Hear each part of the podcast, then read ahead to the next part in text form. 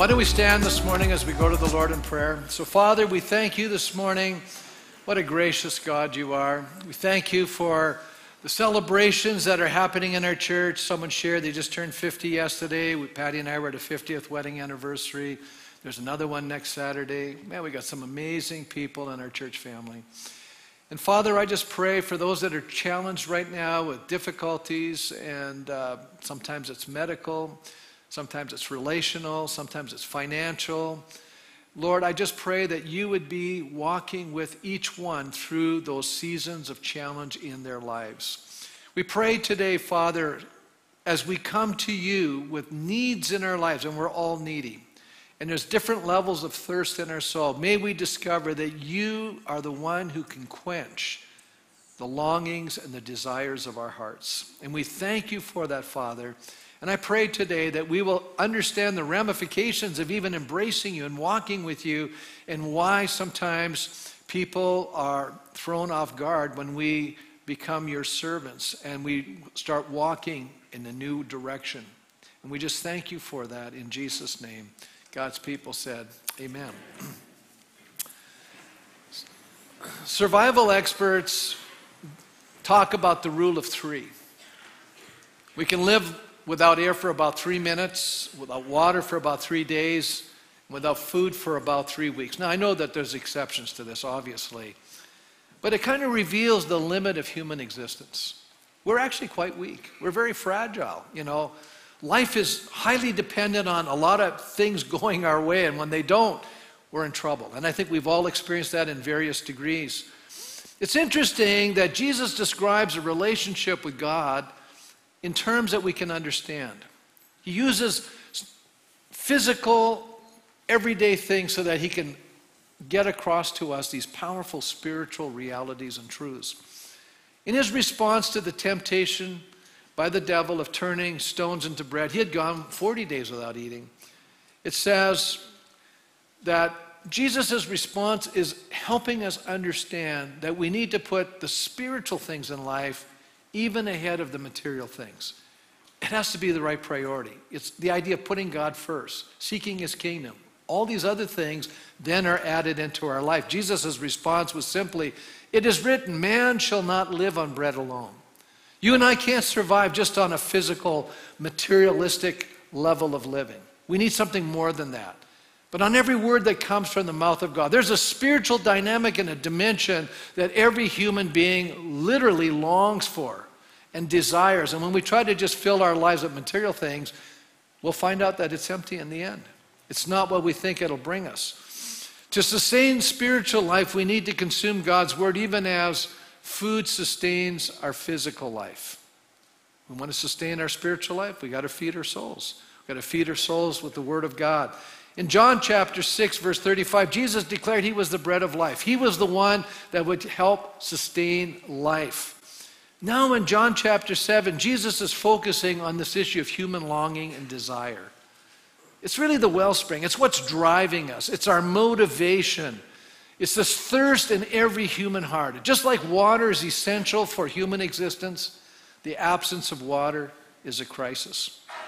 You know, we don't really relate to water in Canada. I'll tell you why, we just have a lot of it. Remember a number of years ago, a friend of ours from Israel, one of our guides that we got to know, he was traveling through Canada. And uh, unfortunately, Patty and I were on vacation, so we missed him. But when I was chatting with him later, he said, You know what I really noticed the most about Canada? I said, What did you like about the country? He said, I could not get over how much water Canada has. And when you're in Israeli, you understand it because you're living in a desert climate. You know, there's only three places where Israelis can get water from. It either rains, you have the Little Jordan River, which they're siphoning off more all the time to do irrigation and things.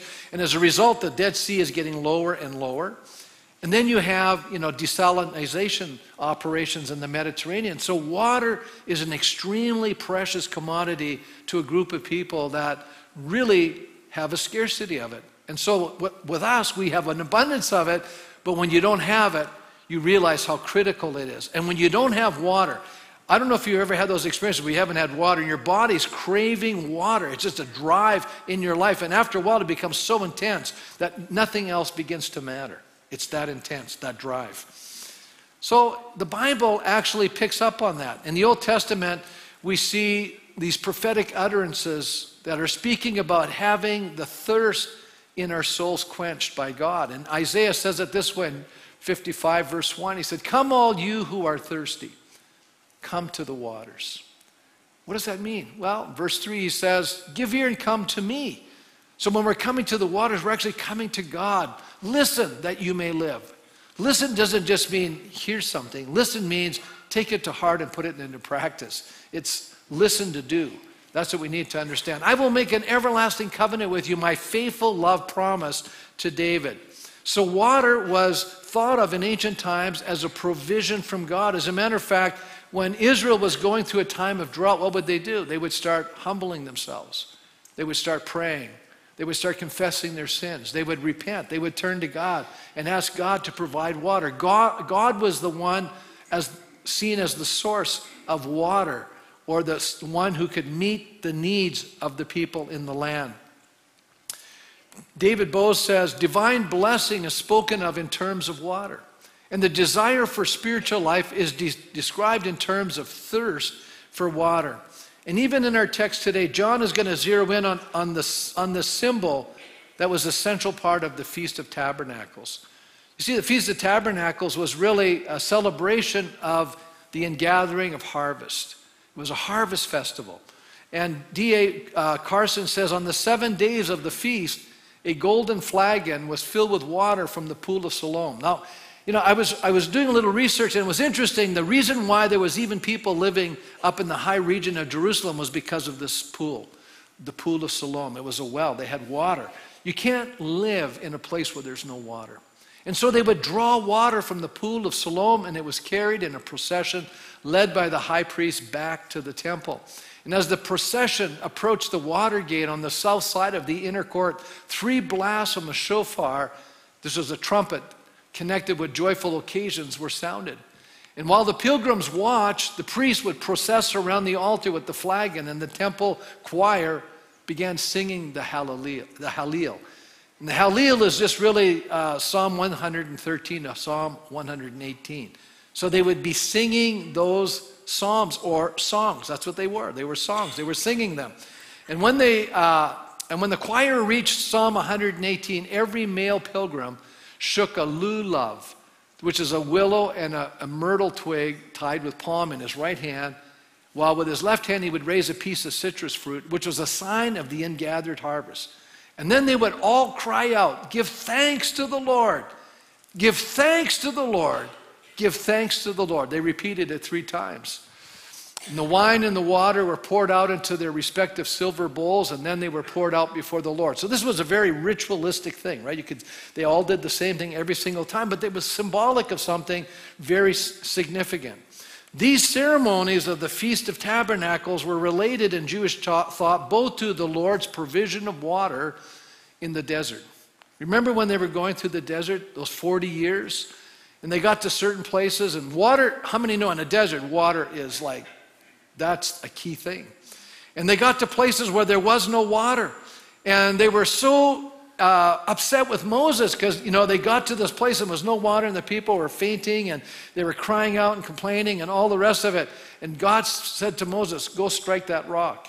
And when they struck the rock, water began to gush out. I want you to know how impressive this is. This isn't just like enough for about two or three people to drink, they had about two million people and they all drank and were refreshed. And they had animals with them, and the animals drank and they were refreshed. And what that whole picture is to show us that when you and I are with God, when you and I are walking with God, when you and I are following God, when you and I are trusting God, God can provide what we need in the midst of the wildernesses of our lives. God can provide in the difficult places of our lives. You know, so often we're leaning to our own understanding. We allow a lot of anxiety and frustration and thought and preparation to figure out how we're going to do this and that and the other thing. But just listen to these. God is the one that's going to take care of those things for us. He's the one that's going to satisfy us on a natural level, but He's also going to satisfy us on a more deep level, which is the very thirsting of our souls. This is a picture of it. And not only was there provision of water, but there was a sense of the pouring out of his spirit in the last days. So, the pouring uh, out at the Feast of Tabernacles really refers symbolically to the Messianic age. That's the age we're living in right now, in which a stream from a sacred rock would flow over the whole earth. And what's happening today? God has poured out His Spirit on all humanity. There's an openness. God's presence is now moving across the face of the earth. And you know, sometimes we look at our world and go, oh, it's so bad. There's so many difficulties, so many problems. But I want you to know there are more people today that have embraced Christ than there's ever been in human history. There are more people today filled with the Spirit of the living God than there's ever been in human history. Isn't that an amazing thought? So I think sometimes we focus on the negative because it's pushing in our face. But I want to encourage us today that God is moving across the land. He's moving across the face of this earth. Many thousands, thousands, and thousands of people are coming into God's kingdom, filled with His wonderful presence, His Spirit. So Jesus now is going to tie all of these thoughts together in our text today. And he's going to say something to that generation, but I think has incredible application for you and I living in this moment of time. And that's what we need to discover. So I want to look at three aspects in this quenching of, our, of the thirst in our lives. And the first one is to simply accept the invitation of Jesus. It's so simple. Jesus makes a very stunning announcement about the deepest longings can only be realized in him. He says in verse 37 here, John does, on the last and greatest day of the festival, Jesus stood and said in a loud voice, Let anyone who is thirsty come to me and drink. Anybody get an echo from Isaiah 55 there? Are you picking up that? Who, who's talking? Same person. It's God Himself. But now it's God in the flesh. He's making this announcement. He says, Whoever believes in me, as scripture has said, rivers of living water will flow from within them. By this he meant the Spirit whom those who believed in him were later to receive. Up until that time, the Spirit had not been given since Jesus had not yet been glorified. That's a nice way of saying he hadn't been crucified yet and resurrected. Okay, so what is Jesus saying? Well, what Jesus is saying right at this moment is all of the times that they have celebrated the Feast of Tabernacles from the very beginning when they were a nation. They came out of the wilderness. That's why they, they built booths, temporary shelters, because it's a picture in their mind of them traveling as pilgrims through the wilderness. And you and I are the same way. We're pilgrims. We're just passing through this life. And sometimes we get so locked into thinking we're going to be here forever. You're just passing through, folks. This is not the destination, this is just the journey. The destination is up ahead. And we got to remember that. You know, sometimes we settle in like, I want to stay here, I want to stay here the rest of my life. Hey, listen, what, what is before us is far greater than what's here by a long shot. And especially when things start breaking down in your bodies or your life is falling apart, you're going, hey, I could look forward to a better time. And I'm going to tell you, there's a better time coming. There's a better time coming. We're pilgrims passing through. And they built these little temporary dwelling places, and then they were celebrating with gratitude God's provision in the wilderness. And you and I can celebrate what God's doing in our life every day. We can celebrate. Thank you, Lord, for what you're doing. I think sometimes we focus on the problem. I think we need to learn how to celebrate more. We need to focus in on what God is actually doing the blessings, the good things, the grace of God, the mercies of God. Then it says here, God says, I'm going to I'm going to satisfy you Listen, he says, I'm going to satisfy you with the Spirit. Uh, the verse before it, it, said this He said, uh, Whoever believes in me, rivers of living water will flow from within them. I mean, I think that's a beautiful picture. There's, in other words, there's, there's something refreshing happening all the time inside of our lives. You know, and he says here, uh, as the scripture has said. Uh, that's an interesting statement, as the scripture has said. Which scripture? Well, the reality is, Jesus is not quoting a scripture here. What he's quoting is a compilation of verses of scripture and ideas, and he's putting them all together. He's basically saying the scriptures actually teach this concept. And so let's take a look at some of the scriptures that are actually reinforcing what Jesus is saying. And Jesus is basically telling these people all of the time you've been celebrating the Feast of Tabernacles, they're all been pointing to one thing I'm the fulfillment of it. When you come to me, you're actually coming to the fulfillment of everything that you've been experiencing. And I think we need to realize that. So he starts out here in Isaiah 58, verse 11 The Lord will guide you always. He will satisfy your needs in a sun scorched land and will strengthen your frame. How many think that's a beautiful promise? What is he saying? He's going to satisfy your needs in a desert.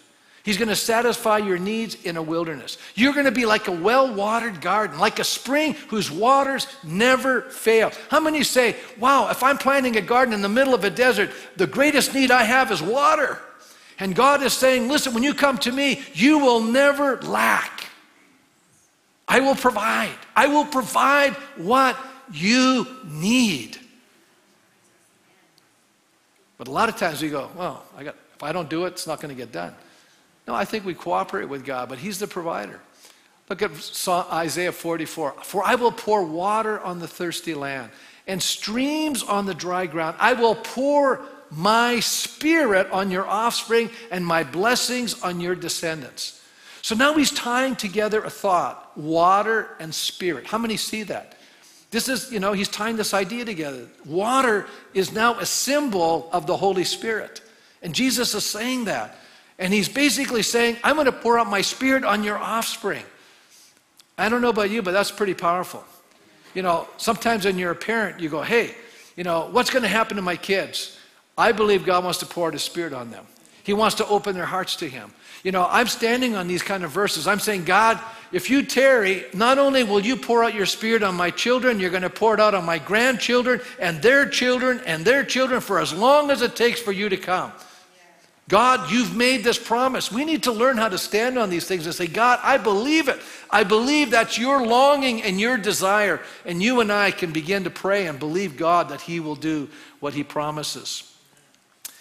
And yet, this text that Jesus is talking about, the scripture, I think there is a text that probably relates to this even in a deeper way. You remember when they were in exile and they came back out and they went back to the land and they started rebuilding the walls, and eventually uh, they got to the place where the walls were up, and then they decided to go to Water Gate and they started listening to the Word of God. They began repenting and praying and began to recite the historical background of their nation in the book of Nehemiah. And this is what they said in their hunger, he's talking about, they're talking about their past. In their hunger, our ancestors' hunger, you gave them bread from heaven. That was manna. And in their thirst, you brought them water from the rock alluding to what happened with Moses striking the rock. And then it says, You gave them your good spirit to instruct them. And isn't that what God does today? He gives us His spirit to begin to instruct us. He is our teacher. And you did not withhold your manna from their mouths, and you gave them water for their thirst. Wow. Are you thirsty? God says, I'll, I'll quench it. I'll give you my presence. That's the answer to our great needs. You know, a lot of times we put all kinds of false substitutes in our lives thinking this is going to quench the thirst in my soul. It doesn't work. We were designed to quench our thirst. So, what does he mean? The Spirit. Because you see, Jesus is now, he says to them, uh, by this he meant the Spirit. By this, he meant the Spirit. He's explaining the, the rivers that are flowing in you are actually the Holy Spirit. He's talking about his presence will be within you. You know, so Jesus, not to allow us to be confused, says that our, our, our thirst will be quenched by the Spirit of God dwelling within us. Who is the Holy Spirit? Well, that's God. God in us. You know, not only did God come among us, not only was God with us, Emmanuel, but when Jesus rose, he said, It's needful that I leave so that the com- another comforter would come. It's the Spirit. And now the Spirit has come, and he comes and dwells within us. The Spirit of the living God. So that's why Jesus says, I will never leave you nor forsake you. How can he do that? His Spirit lives in us. We need to understand something. You know, I was a brand new Christian. We, we, we can talk in, in, in certain words and we go, Did you ask Jesus to come into your life? You know, it's, it's, it's, like, it's like the Christian language, right? What does that mean? Ask Jesus into your life. Well, it just means that I, I, I believe that Jesus, so then it becomes a mental assent. But no, that, it's more than that. You see, when you and I believe in our innermost being that Jesus died for us, and we confess with our mouth that he rose again from the dead, God does a special work called regeneration. His spirit comes inside of us. God starts to live inside of us. And that's why Paul says in Colossians 1:27, it's Christ in you, the hope of glory. And I remember as a brand new Christian, one day I was reading the scriptures and I came to this verse and it came alive. You ever have a scripture just kind of leap off of the page? And it hit me with full impact. You know what? Christ in me. Christ in me. I thought about it. Wow, God is living inside of me. Anybody ever have that little epiphany that God lives inside of you? And uh, then you start thinking about it. Well, the universe can't even contain God.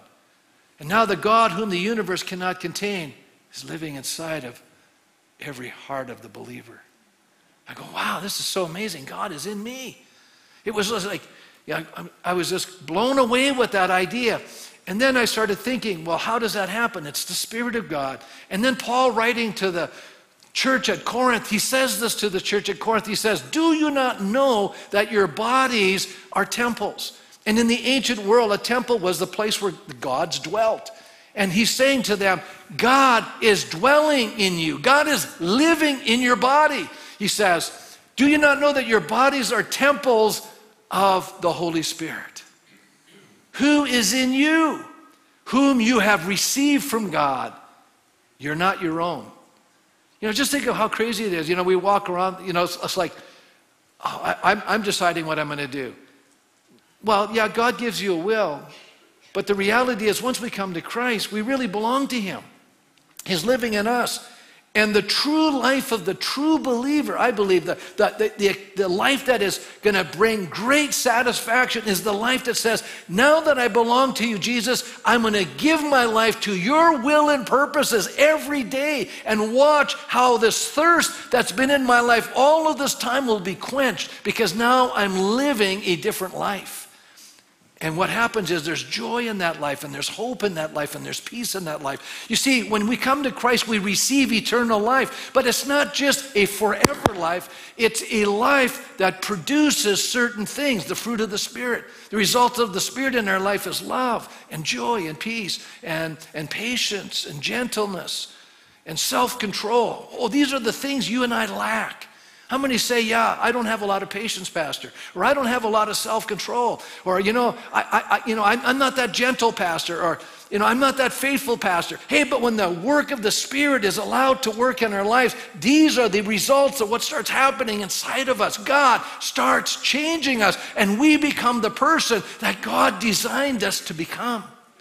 And it's exciting, and it gets better, and it gets more exciting. And I'm going to tell you, you know, when you first start out, you think, well, I'm really excited I found Jesus. We're like, you know, a little bubbling brook. We're all excited. But then after a while, there's the trials and the difficulties and the challenges of life when we get distracted and we start losing that joy and that hope and that peace and all that stuff. But I want to tell you something that today, this is so neat that when you realize that the thirst inside of your soul will not be filled by the things of this world, but, but will only be filled by the presence of the living God. And you go after that all of a sudden all that debris gets broken. There's a new freedom in your soul, and there's a new pursuit after God, and there's a greater joy. And I'll tell you what happens then as you start walking with God and you get stronger day by day, it gets more exciting. You see, I have a deeper passion for God today, a greater understanding, greater joy, greater hope, more, more, greater levels of satisfaction. Why? Because it's, it's there, it's in God, it's not in the things of this world. This is all passing away. It's all fleeting, it's all going by. But when you pursue the spiritual things, they're eternal and they just become more rich and more real. And that's why he, he goes on to say, you know, we're not, you're not your own, he says. Okay, how are we going to respond to Jesus' pronouncement? He's still making the claim today all you that are thirsty, all you that are thirsty, come to me. You know, I don't know where you're at in your life right now. You're saying, I'm, I'm, I'm thirsty, Pastor. Come to Jesus. He'll quench that thirst. Let me move on to the second aspect. This is a little more challenging. You have to understand that the moment you come to Jesus, it's going to create a little controversy. Jesus always creates controversy. Did you know that? People are always divided over Jesus. We need to understand Jesus is a polarizing figure. If you don't know that, I'll give you a little example. Go to any place and say to people, What do you guys think about Jesus? And I can guarantee you're going to get a reaction. Come on. Just talk about Jesus. Go to any place. Hey, what do you guys think about Jesus? Just start, you know, talking to people. What do you think about Jesus? What do you think about Jesus? You're going to get a polarizing response. I guarantee you, Jesus polarizes. That was true back then. It's true today. He's often misunderstood and it creates controversy in the minds of people. Here, on hearing his words, some of the people said, Surely this man is the prophet. what does he mean by that? Well, they're, they're thinking back to Moses when he was speaking in the wilderness. Moses said in Deuteronomy, The Lord will raise up for you a prophet like me from among you, from your fellow Israelites, and you're gonna, you need to listen to him. You must listen to him. I myself will call to account anyone who does not listen to my words that the prophet speaks in my name. In other words, you know, I'm, I'm, I'm supporting what he's saying. You know, these guys were also aware that Jesus was the one who had multiplied the loaves and the fishes. You know, they had done all these miracles. Isn't it amazing? He's raising people from the dead. All things, all kinds of things are happening. So others said, no, no, he's the Messiah. Okay? You go, wait, wait, wait a minute, Pastor. Uh, don't they know that he is the prophet and the Messiah? But you see, we're looking at it from a different vantage point. We're looking at hindsight. These guys are still confused, they have no idea. D, uh, Don Carson says it this way a contemporary Christian reader might find it difficult to imagine how these two confessions could be divided. In the first century, however, many Jews thought of the promised prophet and of the Messiah as two separate people. Interesting, isn't it? He goes on to say it's possible, not certain, that Christians were the first to identify the Davidic, Davidic Messiah with the prophet like Moses, precisely because they recognized in Jesus the one who perfectly fulfilled both prophecies. Just as it is doubtful that anyone systematically linked the suffering servant prophecies with the royal messianic prophecies until Jesus himself came on the scene and started saying that. Everybody else had a, they didn't see this, they, they didn't connect the dots. Jesus had to show us that. Well, those, that's two groups of people. Here's another group. Still others said, well, how can this Messiah, how can he be, he be the Messiah? He's, he's come from Galilee. Oh my, these guys have some biases. They're in Judea right now. And do you know they have regional biases? No, I, I, can point out to you, we even have it today. If I said how many people are Oiler fans and how many are Flame fans, we'd already have people polarized. It's the way it works. There's regions. And that's true in life. There's all these regional factions, and that was true in that day. They were, you know, the people from Galilee were looked down upon by the Judeans because, in the, in the people's mind, the people who lived in Jerusalem thought they were more holy than everybody else because they were in the holy city. They were close to the holy temple. They were far more pure than these guys way out in Galilee. Ah, man, all those guys, you know, a bunch of country bumpkins. That's how they thought of them. They had that biased against them. How can, yeah, he's from Galilee, right? Uh, does not Scripture say that the Messiah will come from David's descendants and from Bethlehem, the town where David lived? Thus, the people were divided because of Jesus. Now, John reveals the irony of their conclusion because, as readers, we know that Jesus was both a descendant of David and born in Bethlehem. But these guys, they don't seem to know that stuff. And why doesn't John straighten them up? Because that's not his purpose. Like the other gospels may be talking about the earthly birth of Jesus, but John doesn't start in his gospel that way. How does John start? In the beginning was the Word, and the Word was with God, and the Word was God. He's focusing on the eternal nature of Jesus, not his earthly origins. And so he doesn't even address it. He leaves these guys, and he leaves us looking at them and going, they're clueless. They don't know any better. They don't know the story. They haven't investigated it. Do you know what I'm noticing today? People are not investigating anything. They're just, they're just listening to people and they all have an opinion, and most of it is not well researched. People are actually closed minded. Jesus is seen as a threat to some, and therefore persecution is the result. Why is it that Jesus and his followers still threaten people? Isn't that a great question? Why do people persecute people? Here we see that this controversy is not just an intellectual debate. It's far more sinister that evil tries to distort, destroy what is good. Darkness is battling against the light. Some wanted to seize him, but no one laid a hand on him. Here we see that some of them were so threatened by Jesus that they wanted to arrest him and kill him. When we read in verse 1, it says they desired to kill him. They weren't interested in justice, they wanted to get rid of Jesus. Jesus was a threat. Can you imagine being authorities in that day and all of a sudden Jesus comes on the scene and everybody's listening to him? Thousands are flocking to him. And eventually, when, they, when Jesus raises Lazarus from the dead, the high priest says, If we don't do something soon, the whole world will go after him. Well, the whole world ought to go after him. But there's evil in our world, there's a battle going on. And once we embrace Jesus, we soon discover a price that needs to be paid. Not all people will rejoice with our faith, which leads to the final aspect that when we, once we quench our souls with Jesus, we have to embrace the cost of being a follower of Christ. And there is a cost. And I think sometimes people get put off with the cost, you see. It's true that followers of Jesus are ridiculed and diminished because of their faith. What is tragic that some in authority resist Jesus, some people abuse their authority and endeavor to quench the work of God in the lives of people. Conflict between blind prejudice and openness to truth. Do you know it's interesting? Evil cannot be reasoned with. Have you noticed that? There's a state of spiritual blindness that drives persecution. John has already explained what's driving this persecution so that truth is now denied. People are not open to hearing it. I, I have been not mystified. I understand it. It's really difficult for some people to even listen. You, you, you talk to somebody, say, Can I tell you about Jesus? I don't want to hear it. I don't want to hear it as if they got all the answers. I mean, if your whole future was impinging on knowing who Jesus is, and you say to people, I'd rather be ignorant. I mean, isn't that crazy? But that's how people are. They're so insecure and so blocked into a certain frame of thinking. There's not an open mindedness to this. Listen to what John said earlier in chapter 3. This is the verdict. Light has come into the world, but people love darkness instead of light. Why? Because their deeds are evil. There's the reason. He's telling us it's a moral issue. It's not an intellectual problem, folks. Everyone who does evil hates the light and will not come into the light for fear that their deeds will be exposed. They don't want to know. Please don't bring that light into this room. You're going to see how corrupt and bad I actually am. That's what they're thinking. But Jesus is there to set us free from that stuff. John, in relaying this incident, brings us back out to the story. Remember, they sent the guards, the temple guards, to arrest Jesus. So here we pick it up again, verse 45. Finally, the guards had been sent out. They come back to the chief priests and the Pharisees who asked them, Why didn't you bring him in? like, where is he? I mean, he's right there in the temple preaching. You know, we finally find him, we sent you to arrest him, and you come back and you're empty handed. What's the deal? Well, no one ever spoke like this man does, the guards replied. Hmm. Know, I had a little epiphany. I was reading uh, Don Carson. He says something very fascinating. He said, Why have the temple police not performed the task assigned them.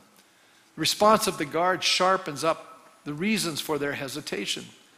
No one ever spoke the way this man does. Their problem lay partly in the fact that they were not brutal thugs, mercenaries trained to perform any barbarous acts provided the pay was right. In other words, these guys were not just, you know, blind obedience people. This wasn't Roman soldiers coming to rest. These people, Carson says, were actually drawn from the Levites. They were religiously trained people. And as they were trained in their, you know, the scriptures, they were listening to Jesus and could feel themselves torn apart at the deepest level of their being by the same deeds and words of Jesus that was tearing the population at large. In other words, what was creating a division in the population was now creating a division in the temple guards. The witness of the guards was not born of genuine faith. But John intends his readers to perceive that the guards spoke better than they actually knew. In other words, what they're saying is so profound, but they don't realize what they're actually saying. So, what are they saying? Literally, they're rendering their words no man. The Greek word there is anthropos. We get the word anthropology from, okay? No man, no human being has ever spoken as he does. For John's readers know, as the guards did not, that Jesus is not just a human being. He's more than just a human being. He is a human being, but he's also God in the flesh. And when he speaks, he's the incarnate word and the one whose every word and deed is the revelation of the Father. Can you imagine being at the temple and Jesus is now talking? And you're, you're literally, you know, Patty and I were talking. Patty goes, I was really blown away. God's talking to Moses face to face. Listen, Jesus is, the, is God. And when Jesus was talking to people, they were talking to God face to face. And he was teaching them face to face. Can you imagine what he was saying? It was blowing people away. No wonder people were mesmerized by Jesus. I mean, you're talking to God. And you know, Jesus was knowing what was inside of people's thoughts. And so that when he did things, sometimes he would say things like, Well, I know what you're thinking. You know? And then he would, he would he start, he start teaching and he would be pulling out all the junk out of their lives. He goes, You know, uh, when I came into your house, you treated me like this. This woman treated me like that. You know, he was exposing what this guy was thinking. Can you imagine how unnerving it would be to talk to Jesus? Anybody be a little shook up talking to Jesus? He's, he's pulling stuff out of your brains and knows what you're thinking, and he's talking right to you. You know, you can't hide anything from him. He knows it all. Wow. Now, the response to openness is often ridicule and shame. That's how they responded to the temple guards. We notice that what they said to them. You mean he's deceived you also? The Pharisees retorted. Have any of the rulers of the Pharisees believed in him? Well, the answer is yeah, some of them are, but they're quiet about it. They're a very small minority. But the major group didn't believe in him. Then he says, No, but this mob that knows nothing of the law, there's a curse on them. Now, what are we getting here? We're getting this idea that these people, there's a Hebrew word from am ha'aretz.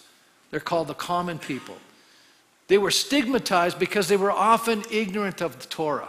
Well, they were ignorant of the Pharisaical interpretation of the Torah. They were a little bit ignorant of the oral traditions of these religious leaders. So the religious leaders were looking down on these people. You see, we have to have, be careful. We can't have an air of superiority. Because Jesus was listened intently by the common people. The, the, you know, the intellectuals, religious people, they weren't even listening to Jesus. They didn't even know what he was saying. You know, they just were getting reports, secondhand information. You know, I'm going to say something. A lot of people today in our society, all they're getting is secondhand information, and most of it's distorted. How's that? That's tragic. Not looking into it ourselves. You know, we're bad, right? So, they were basically saying, You're just like the mob. You're just like these common people. You're just like these Galilean trash. You got a curse on you, you know. You know, don't you know we know what's going on? We're not believing that him, he's, he's the Messiah. He's just a deceiver in their minds. Craig Keener says, and he points out the, the irony and this blind prejudice that the very elite in Jerusalem had who were deeply opposed to Jesus. It says the leaders appealed to their view of Jesus as a false prophet. Ironically, they questioned the competency of those who heard Jesus firsthand, which, you know what, they didn't, without hearing from Jesus themselves, merely on the basis of social class. They saw him as a commoner. They saw him as a carpenter. They saw him as a Galilean. They said, hey, you know, who is this guy? He's nothing. Now, Nicodemus actually stands up, not because he's, he's bold or anything, he's just going to point out something says Nicodemus, who had gone to Jesus earlier and who was one of their own number, so not everybody agreed with them, he asked, Does our law condemn a man without first hearing him to find out what he's been doing? Wow. He was challenging them. Keener goes on to say the point seems to be that the very standard accepted by the authorities is the standard that's actually going to convict them. They don't even know what's going on. They pronounce a curse against the masses who do not know the law yet prove unlearned in that same law themselves. They also fail to judge righteous judgments. Remember, Jesus says you're just judging by mere appearances. You don't even have the scoop, you don't have the information. If Nicodemus warns that the law requires them to hear Jesus and know what he's doing, John explicitly informs his audience that the elite had failed to hear Jesus and that they did not know him, where he was from, or what he was doing. In other words, they were totally ignorant. So they're telling these, the people are ignorant, but in reality, it's an indictment against themselves. They're ignorant. They replied, Are you from Galilee too? How many are already getting a sense of a little regional bias here? Look into it, and you will find out that a prophet does not come out of Galilee. Wrong again. Hey, read the Bible. Jonah was from Galilee. The prophet Jonah, he was from Galilee. There were other prophets from Galilee. But that just showed you how prejudiced they were in their mind. Well, what is John trying to communicate to us, the reader? Well, the primary thing is that Jesus meets our deepest longings and thirsts. That's the first lesson we need to walk away with. Am I thirsting? Am I longing? Go to Jesus. He's the one that all the scriptures have been pointing to. Jesus is the fulfillment of all of God's promises to humanity. Go to, go to him. Yet, despite this beautiful reality, we see a darker side, right? And let me just point out some of, some of you may not, may not know this, but I'll tell you, we have been involved in ministry in India for a long, long time. And over the years, we've been helping a ministry, you know, plant churches, train leaders, you know, help with orphans. Our church actually built one of the biggest orphanages there. And there's two, but we built the biggest one. And our church is supporting all these orphans. Some of you don't know that. Well, quite a few years ago, before COVID, you know, uh, what they would do at the orphans is they would allow them to go back to their villages to visit with extended family. Okay? And one of the boys, and I remember this little boy because he was 11 years old at the time, and because we went so often, they would have these productions. And I remember one Sunday, he, he got up there and he literally shared Psalm 119 by memory.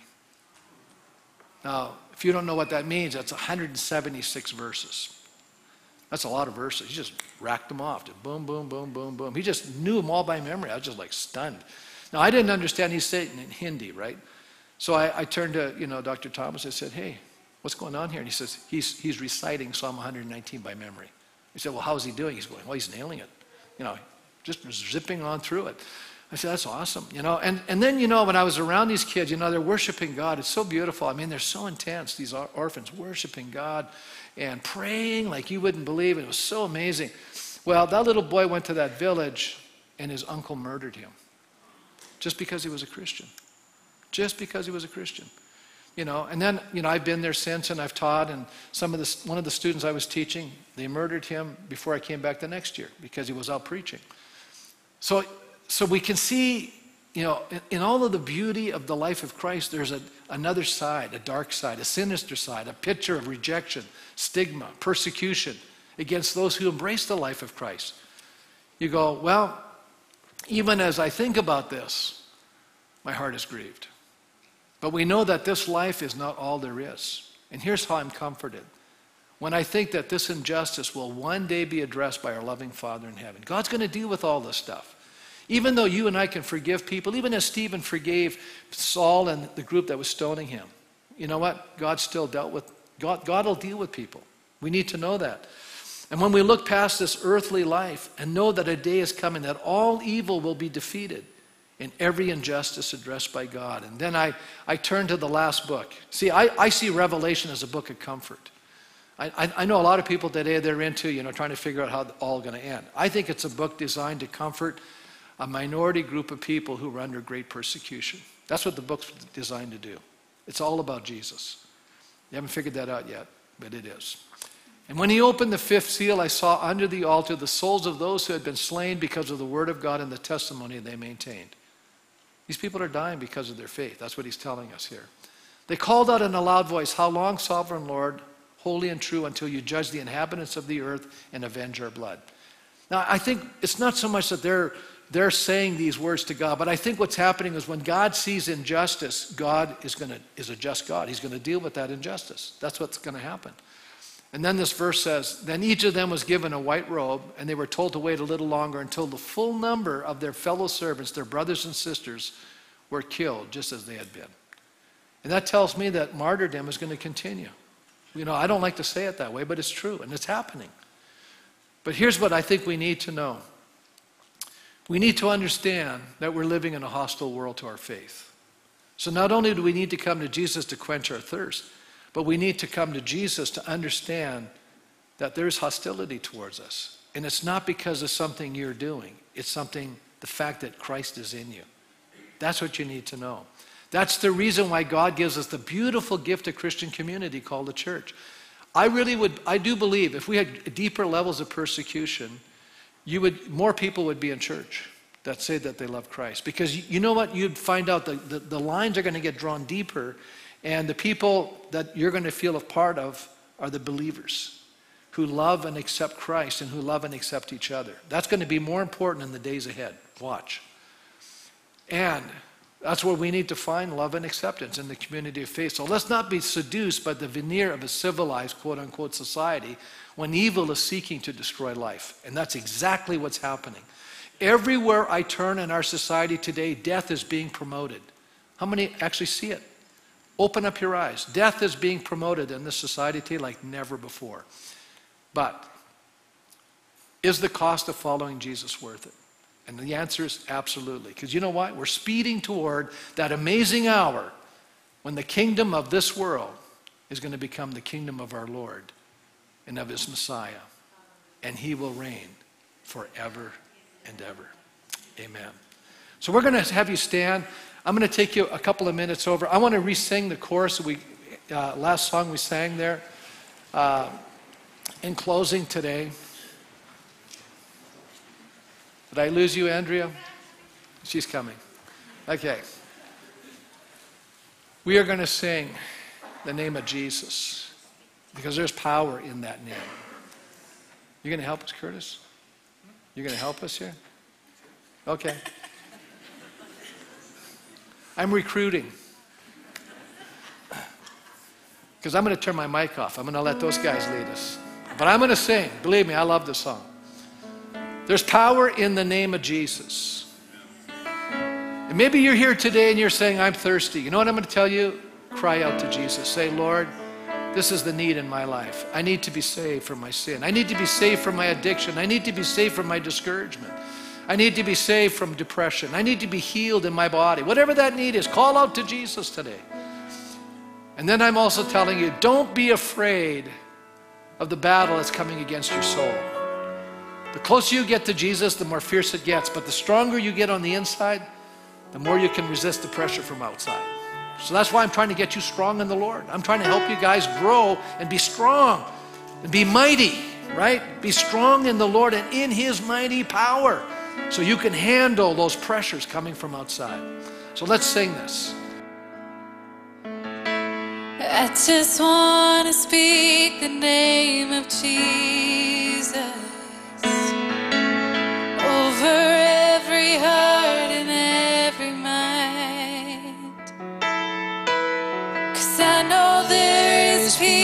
within your presence. I speak Jesus.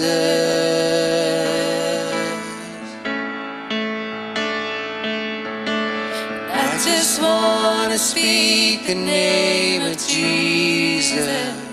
Till every dark addiction starts to break. Declaring there freedom. I speak Jesus.